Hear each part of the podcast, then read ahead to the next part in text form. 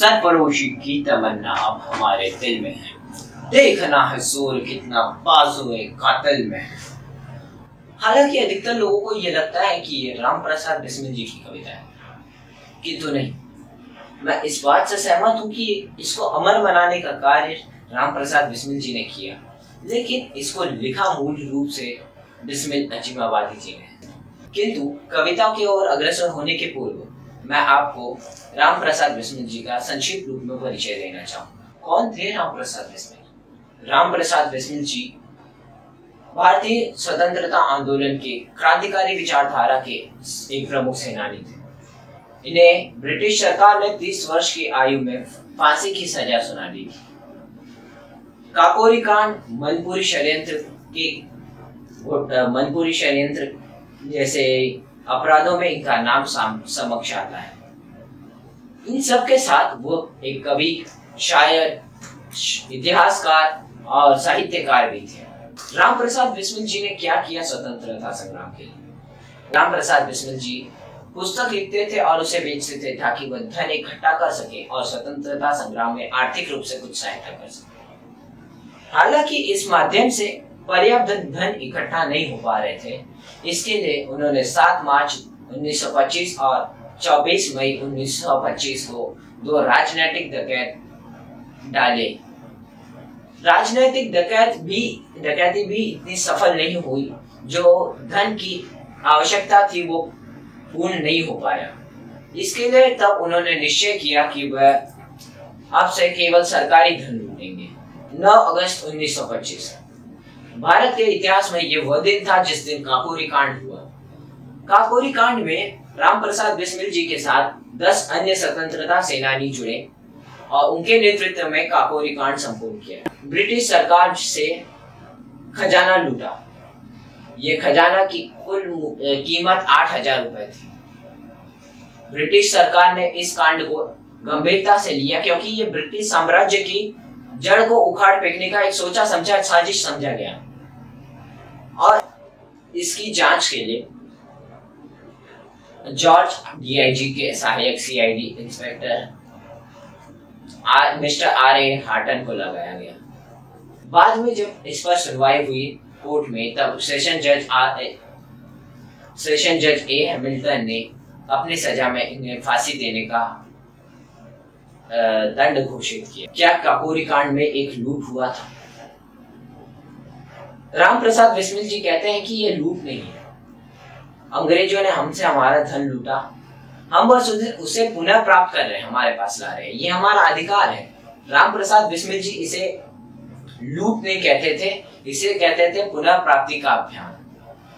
इस समय पर मुझे एक कथा अपने मस्तिष्क में आ रही है कि अंग्रेज़ों ने जब भारत को गणतंत्र करने का सोचा उससे पूर्व, पाँच साल पूर्व एक ऑफिशियल टीम भेजी इंडिया के सर्वे के लिए। इंडिया के सर्वे में वो पाँच साल इंडिया में रहे। और जब वापस जाने लगे अपने देश को तो अतिथि देवो भव के नाम पे, अतिथि संस्कार के नाम पे वो अपने देश 2100 किलो सोना लेके गए। 2100 किलो सोना आज के समय पे अगर हम अनुमान लगाएँ तो बहुत बड़ा है। ये वो देश है जहाँ पे भौतिक चीज़ों का हमें मोह नहीं रहा है। और इधर जब राम प्रसाद बिस्मिल जी ने भी लूटा, जो धन लूटा, वो अपने स्वयं, स्वहित के लिए नहीं लूटा है, वो जनहित के लिए लूटा है, वो स्वतंत्रता संग्राम में आर्थिक आर्थिक सहायता के लिए लूटा है। 16 दिसंबर 1927 का वो दिन था, जिस दिन राम प्रसाद बिस्मिल जी ने अपने आत्मकथा का अंतिम अध्याय पूर्ण किया। और जैसे ही ये अध्याय पूर्ण करते हैं, उन्हें भार भिजवा दिया गया। 19 दिसंबर, सुबह के साढ़े छह बजे उन्हें गोरखपुर जेल में फांसी दे दी गई। फांसी देने से पूर्व, जब वह रास्ते में जा रहे थे, तब उन्होंने ये कविता का गायन किया था। सरफरोशी की तमन्ना अब हमारे दिल में है। देखना है, चोर कितना पासुए कातिल में है। और इसी कारणवश कई लोग इस कविता को राम प्रसाद बिस्मिल जी से जोड़ते हैं। बल्कि ये कविता अजीमाबादी बिस्मिल जी की है।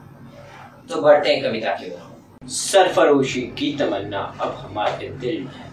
देखना है सूर्य कितना बाजुए कातिल में है। ऐ शहीद मुल्क, ओ मिल्लत, मैं तेरे ऊपर निसार। ले तेरी हिम्मत की चर्चा गैर की महफिल में है। वाए किस्मत पाव की, वाए किस्मत पाव की, जोफ कुछ चलती नहीं। कारवां अपना अभी तक पहली ही मंजिल में वाए किस्मत पाव की, जोफ कुछ चलती नहीं। कारवां अपना अभी तक पहली ही मंजिल में है। रह रवे राह मोहब्बत, रह न जाना राह में। रह रवे राह मोहब्बत, रह न जाना राह में। लज्जत शहरान वर्दी, दूरी मंजिल में है। दूरी मंजिल में है। शौक से राह मोहब्बत की मुसीबत झेलने शौक से राह मोहब्बत की मुसीबत झेल ले। एक खुशी का राज बिना सादाए मंजिल में है। एक खुशी का राज बिना सादाए मंजिल में है। आज फिर मकत्तल में कातिल। आज फिर मकत्तल में कातिल। कह रहा बार बार आए वो आए वो शौके शहाजत जिन जिन के दिल में है। आए वो शौके शहाजत जिन जिन के दिल में है। मरने वालों, अब आओ। मरने वालों, अब आओ, गर्दन कटाओ शौक से। गनीमत वक्त है, खंजर काफे कातिल में है। गनीमत वक्त है, खंजर काफे कातिल में है। माने है इजार तुमको हया, हमको है अदब माने इजार तुमको है हया, हमको अदब। कुछ तुम्हारे दिल के अंदर कुछ हमारे दिल में है। कुछ तुम्हारे दिल के अंदर कुछ हमारे दिल में है। मैं कदा सुनसान तुम उल्टे पड़े हैं चाम चूर मैं कदा सुनसान कुम उल्टे पड़े हैं जाम चूर सिर निगू बैठा है साखी। सिर निगू बैठा है साखी जो तुम्हारे महफिल में है। सिर निगू बैठा है साखी जो तुम्हारे महफिल में है। वक्त आने दे, बता देंगे। ऐ आसमां, वक्त आने दे, बता देंगे। ऐ आसमां, अब से क्या बताएँ क्या हमारे दिल में? वक्त आने दे, बता देंगे। ऐ आसमां, वक्त आने दे, बता देंगे। ऐ आसमां, हम अभी से क्यों बताए क्या हमारे दिल में है? हम अभी से क्यों बताए क्या हमारे दिल में है? अब न अगले वलवले हैं, न अरमा की भीड़। अब न अगले वलवले हैं, न अरमा की भीड़। सिर्फ़ एक मिट जाने की एक हसरत। दिले बिस्मिल में है, दिल बिस्मिल में है।